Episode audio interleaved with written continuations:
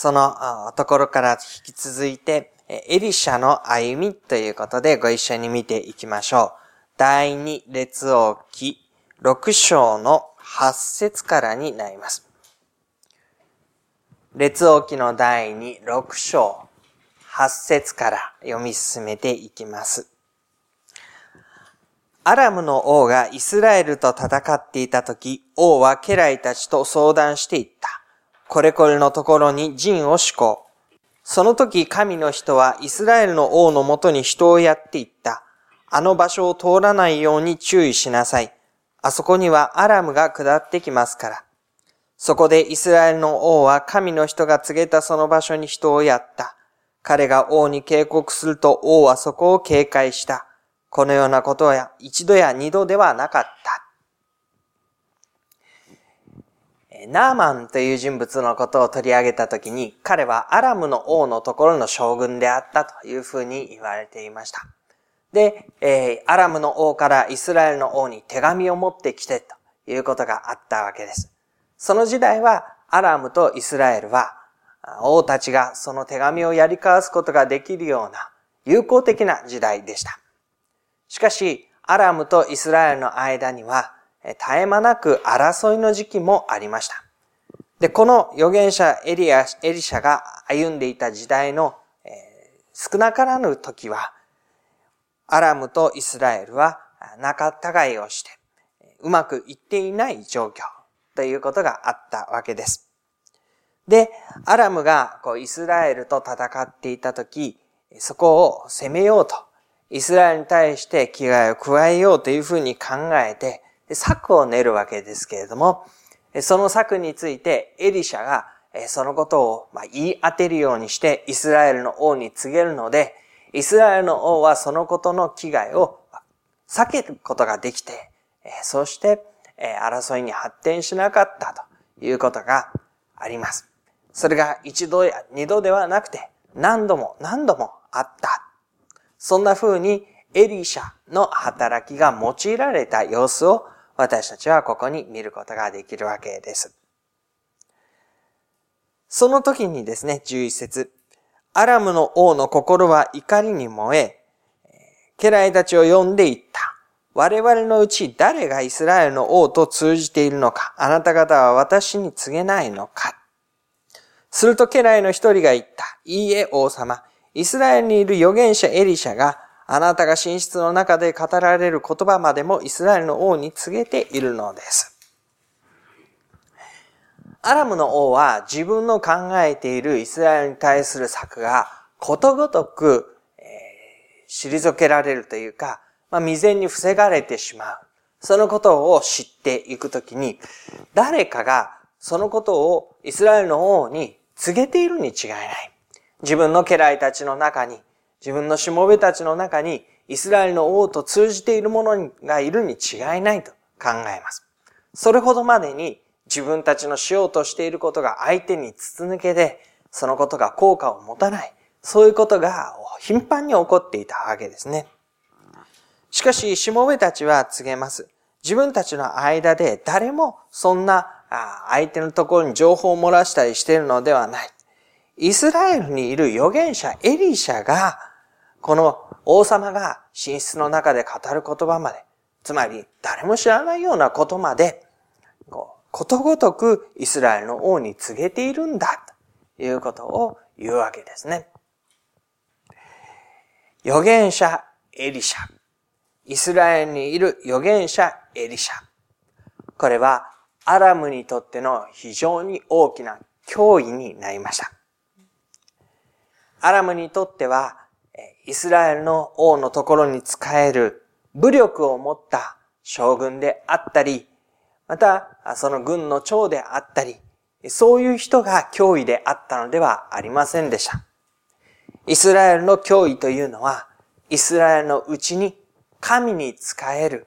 預言者がいるということでした。神の言葉を語り、神の導きを実現するそのための神のしもべがいる。それが一番の脅威だったわけです。それはどんなに強い武力にも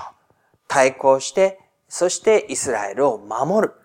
働きをするものでした。しかし、アラムの王は自分にあるのは武力だけですので、彼はそんな神の力を表すことができませんので、13節王は言った。言って彼がどこにいるかを突き止めなさい。人をやって彼を捕まえよ。そのうちに今彼はドタンにいるという知らせが王にもたらされた。そこで王は馬と戦車と大軍とをそこに送った。彼らは夜のうちに来てその町を包囲した。彼らはイスラエルと戦うということよりも先に、その神の人、預言者エリシャを突き止めて、そして捕まえよう。そうすれば、北イスラエルその力は骨抜きになって、もはや立ち行かなくなる。彼は、どんな将軍や部の長にを差し置いてでも、この預言者エリシャを捕まえて、そして彼を力なくする。で、その方法というのは、アラムの王にとっては、馬と戦車と大軍だったんですね。それが彼の武器であり、それをもってその力でエリシャを捕らえて、そして連れてこようと。だから夜のうちにその町を来て、そして包囲をして、朝になったらことを実行に移そうというふうに考えていました。15節神の人の召使いが朝早く起きて外に出ると、なんと馬と戦車の軍隊がその町を包囲していた。若い者がエリシャに、ああ、ご主人様どうしたらよいのでしょう？と言った。エリシャのところで仕えていた召使いが朝早く起きました。そしてなんかいつもと違う様子に外に出てみると、馬と戦車の軍隊が町を包囲するように取り囲んでいて、自分たちをこう捉えようとしている。その様子を察知します。ですので彼は急いで家の中に入ってエリシャを起こして、そしてご主人様、どうしたらよいのでしょう？というふうに問うわけです。そこには恐れがあります。この町をあの大軍で放りされたら、自分たちはひとたまりもない。対抗する術がない。そうなったら自分たちの歩みはもう終わりだ。この大きな力の前に小さな力のものが恐れ、おののき、怯えるということが起こります。しかし、エリシャはこう答えるんです。恐れるな。私たちと共にいる者は彼らと共にいる者よりも多いのだから。恐れるなとは、何ともこの場面にふさわしくない。そんな恐れるなと言って恐れなくなるわけではない。そういう言葉です。恐れというのは、大体自分の中で恐れようとか恐れまいとか、そういう風にしてコントロールできるものではなくて、恐れというのは、この状況の中にある自分ということを見たときに、心の中に自然と湧き上がってくる。どうすることもできない。恐れるなと言ったからといって恐れが消えるわけではない。そういう思いになります。でも、エリシャは恐れるなと言うんですね。そして、そのところで、恐れないで良い根拠というものを示します。私たちと共にいる者は彼らと共にいる者よりも多い。これが彼が恐れるなという根拠でした。しかし、彼らと共にいる者しか見えていないこの状況の中では、この召使いにとって恐れるなという方が無理なわけですね。目に見える状況、私を取り巻くもの、その多さ、大きさ、深刻さ、それが彼に恐れをもたらします。でも、エリシャは私たちと共にいるものを見るようにと示します。エリシャは祈るわけです。どうぞ彼の目を開いて見えるようにしてください。どうぞ彼の目を開いて見えるようにしてください。主がその若い者の目を開かなかったので、彼が見ると、なんと、火の馬と戦車がエリシャを取り巻いて山に満ちていた。ここに、召使いは、私たちと共にいるものというのが何なのかを知ることになります。エリシャがこの目を開いて見えるようにしてくださいというふうに祈ったということですから、おそらくエリシャには常日頃からこのことを自覚していた。理解できていた。もちろん目には見えないわけですけれども、神ご自身の守り、神ご自身が自分の周りに送ってくださっている援軍、その火の馬と戦車ですね。相手が馬と戦車の大軍であったとしたら、こちらは火の馬と戦車、つまり神が送られるということが、この火ということの中に象徴されるわけですね。それは大軍とは書かれていませんけれども、エリシャを取り巻いて山に満ちていたという、この満ちるという言葉から、数というよりは、その神の守りの数を超えたところの十分さということを表してくるでしょう。数の競争ではないんですね。神から来るものの十分さということがここに満ちていることを彼は見るようになります。そして、そのことの中で、アラムがエリシャに下ってきたとき、彼は主に祈っていった。どうぞこの民を打って目が見えないようにしてください。そこで主はエリシャの言葉の通りに彼らを打って目を見えないようにされたというふうに記されています。この場面というのは、アラシムがエリシャに下ってくるということですね。町を包囲していた。その彼らが実際にエリシャを捕らえに来る。捕まえようというふうに言ったアラムの王の命令、権力のもとに武力を持って彼が捕らえられようとしている。その時に神に向かって呼ばわって、どうぞこの民を撃ってください。エリシャの言葉の通りに彼らを撃って目を見えないようにされた。神の援軍というものが見えないけれども彼を取り巻いていたときに、彼が神に呼ばわって祈って言ったことが言葉の通りになっていく。ここに神は神ご自身の守りということをお与えになる。そしてそれをエリシャの言葉の通りに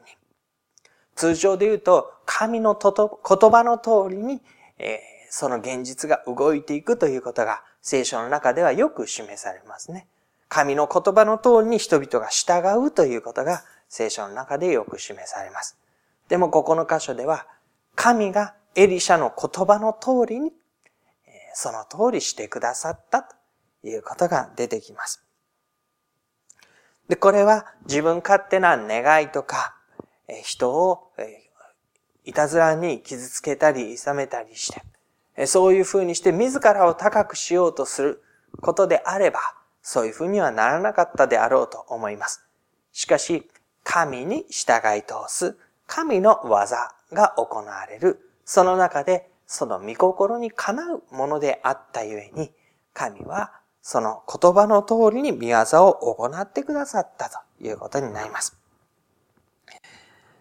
で、エリシャはですね、この目の見えなくなった者たちを、こちらの道でもない、あちらの町でもない、私についてきなさいと言って、えー、彼らをサマリアに向かって導いていきます。サマリアはイスラエルの王がいるところです。中心のところです。そのところに彼らを連れて行って、そして目が見えるようにしてくださいというふうに言うわけですね。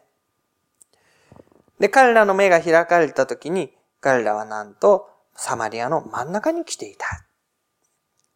で、今度は彼らが周りを囲まれてですね、彼らが自分たちのなすすべがない状態になっているという状況が出てきます。彼らは目が見えなくてここに連れてこられて目が見えるようになって自分たちが置かれている状況の危うさということを知るようになる。ここにも先ほどの若い召使いに目が見えるようにしてください。見えるようになって、神の援軍がいうところと同じような、非常に比喩的な、目が見えない、見えるということの中で、彼らが自分たちの状況というものを理解していく。そういうことが示されています。彼らはそれまで見えていたんです。見えていて、そしてエリシャの姿も見えていて、エリシャの武装が大きくない、力が弱い、自分たちの方が勝っている、その状況を見ていました。しかし、ひとたび目が見えなくなったとき、彼らは、見えない中で従わざるを得なかった。神の人、エリシャの言葉に彼は従っていく。で、従いたくて従っていったというよりは、従わざるを得ないほどに、彼らは見えなくて道を失って、どうしたらよいかわからなくなって、そのことに答えていく。そして結果として目が開かれて、自分たちの置かれたところをもう一度見てみると、自分たちが強いと思っていた、そしてエリシャを捉えられると思っていた状況は、もはや一変していて、サマリアの真ん中で自分たちの力が頼みにならない状況の中に置かれていることを見るようになる。イスラエルの王は彼らを見ました。ここにも見るという言葉が出てきます。イスラエルの王が見たのは、連れてこられて、もはや数の優位に力を任せにエリシャを捉えることはできないアラムの軍です。で、その姿を見てエリシャに向かって、私が撃ちましょうか私が撃ちましょうか我が父よ。エリシャが尊敬をされていて、そしてアドバイスを求められる立場であるのが、この我が父よという言葉の中に表されています。私が撃ちましょうか今この時、彼らを撃って良いものだろうかということを尋ねているわけですね。で、彼が見たのが力を失って、もはや太刀打ちができないという状況の中のアラムの軍ですから、王にとってこれを撃つことは簡単なことだったわけです。そして彼らをもう立ち上がらせないようにする、そしてこれから危害が加えられないようにするには、まあこれをきちんと片付けておくことが大事だとこの王は考えたわけです。でもエリシャは違うことを言いました。22節エリシャは言った。撃ってはなりません。あなたは自分の剣と弓で虜にしたものを撃ち殺しますか？彼らにパンと水をあてがい、飲み食いさせて、彼らの主君のもとに行かせなさい。そこで王は彼らのために盛大なもてなしをして彼らに飲み食いをさせて後、彼らを返した。こうして彼らは自分たちの主君のもとに戻っていった。それからアラムの略奪隊は二度とイスラエルの地に侵入してこなかった。エリシャはこの民を撃ってはならないというんですね。敵なんです。自分を捕らえに来たものなんです。この人たちをきちんと片付けておかない限りは、イスラエルは脅威にまたさらされるんです。それなのにエリシャは撃ってはなりません。そして自分の剣と弓で虜にしたものを撃ち殺しますか？と言います。それは、この捉えた者たちのことを丁寧に扱うようにということです。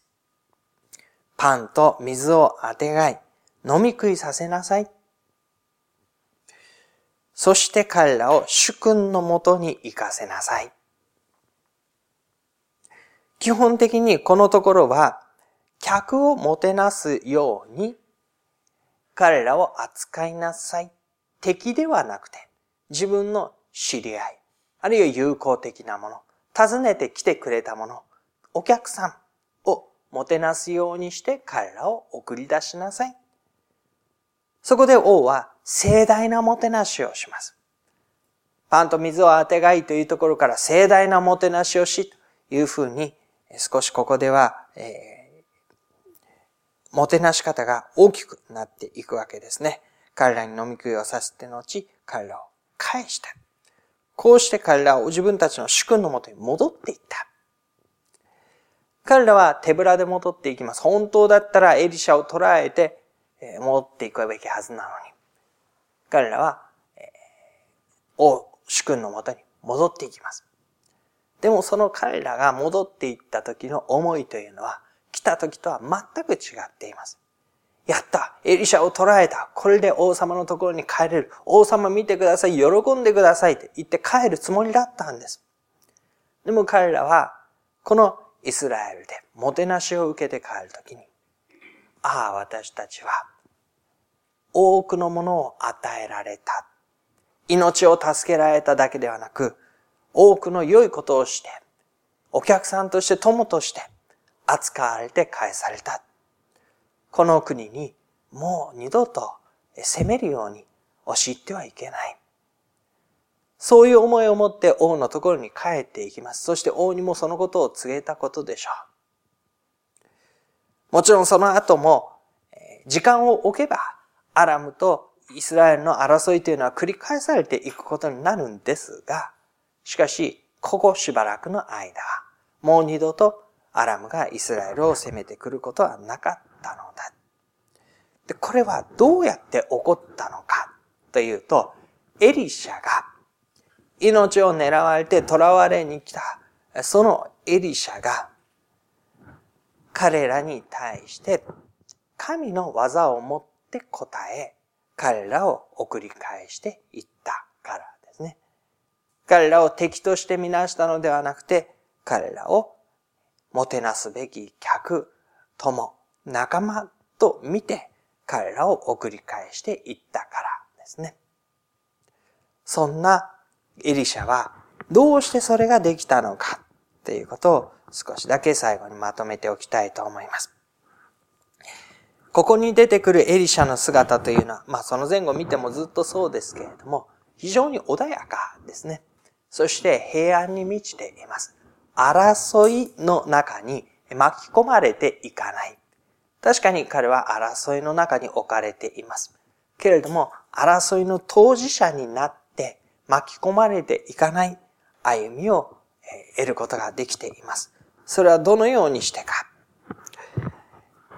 彼の身の回りにある状況は争いを繰り返していく困難な状況でした。でも、神の御手の中で敵の脅威から守られていくということを、エリシャ自身も経験していくわけです。神に示されたことを王に告げ、王がそのことに基づいて策を練る。そうするとアラムの脅威から守られる。そのことが一度ではなく再びでもなく、幾度も頻繁にあったときに、神が私たちを守られる。相手は武力を持ってくるかもしれない。しかし私たちの武器は武力にとどまらない。神ご自身が私たちを守ってくださる。その経験を重ねていく中で、エリシャは見えない神の守りということを確信するようになっていくわけです。見えないけれども確信できる。その確信の中で、ひとたびあったこと再び、再びあったこと三たび、そしてそのことが自分の常になっていき、神に対する信頼の中で、次のこと、次のことをもたらしていくことができるようになっていきます。そういう中で、彼は神の手を差し伸べるものとして振る舞うことができるようになっていったわけです。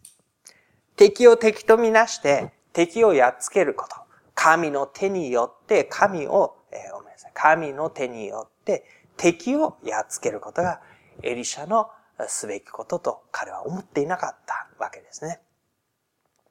神の手を差し伸べることによって、自らの民が、また敵国周辺諸国もが、誠の神にある歩みに立ち返っていくように、その手を差し伸べるのがエリシャの役目でした。ただ単に、戦いに勝って自分たちの安全を確保すること、自分たちの力を拡大して周辺を支配することが彼にとっての大切なことではなくて、神の手を差し伸べていくこと。その神の手はもちろん神の民を守るものとして働きます。ですので時としてそれは敵を滅ぼすという、神の前にある悪を滅ぼすということにつながっていきます。と同時に、神は悪しき者を滅ぼすことに勢力を傾けて、そのことのために躍起になる神というよりは、悪しき者が神に立ち返るために愛を注いで、その愛の中で人々を招き続けていく。その神の手を差し伸べるということの中に、彼は神の平安を持って取り組んでいくことになるわけです。その平安ある神の愛の技というのは、どうしたってこの神の守りということ、神の導きということを確信している中に与えられてくるものですね。で、エリシャはそのことの非常に強いものとして神の前に歩んだ人物でした。私たちはこの神にある確信というものをどのように持つことができるでしょうか私たちは神様の導き、守りというものが私にも与えられているということをどのように確信することができるだろうかこのことの中で見ると一つは、やはり私たちが今まで導かれてきた事柄の中に、神の御手というのを再発見しながら、確かに私は今まで導かれてきたということを知ること、心に留めることですね。それと同時に、この召使いが目を開かれて見えるようになったように、今の状況、決してそうは思えないんだけれどもという状況の中でも、やはり目を開かれて神の導きを知り確信していく。そのことが私たちには時に必要になるでしょうし、また神様がそれを与えてくださる時があります。それは、御言葉からであったり、あるいは他の人の助言や祈りの中からであったり、あるいは今の状況が不思議なように導かれていくその中に神の御手を見出すことであったり、私たちが目が開かれて、あ、今この時も神の守りが確かに私のうちにあるんだ。っていうことを知るようになっていく。で、そういう中でですね、私たちが神の手を差し伸べるものとして用いられていく、歩んでいくことができるその姿を与えられ、備えられていきたいと思います。時に私たちは、なぜかわからないけれども、後で振り返っても不思議なんだけれども、あの時私は、相手のことを悪く言ったり、非難したり、誰かのせいにしたり、そういうふうなことじゃなくて、なぜかとても平安で、恐れないで、はあ、まあ、我ながらよくあんなことができたなと思うような、神の愛の中に自分が生かされている。そしてそういうことを選び取ることができる。そういう自分を発見することがあります。そうしようと思って努力してしたというよりは、本当に神様に導かれたからこそ、そういうふうにしたとしか、まあ言いようがない。そういうことを自分の歩みの中に発見することがあります。神様が私たちを本当に導いてくださっている。そして、私たちを整えて歩ませてくださっている。その見てをですね、私たちには普段見えませんけれども、信頼してご一緒に歩みたいと願っています。しばらく黙祷をいたしましょう。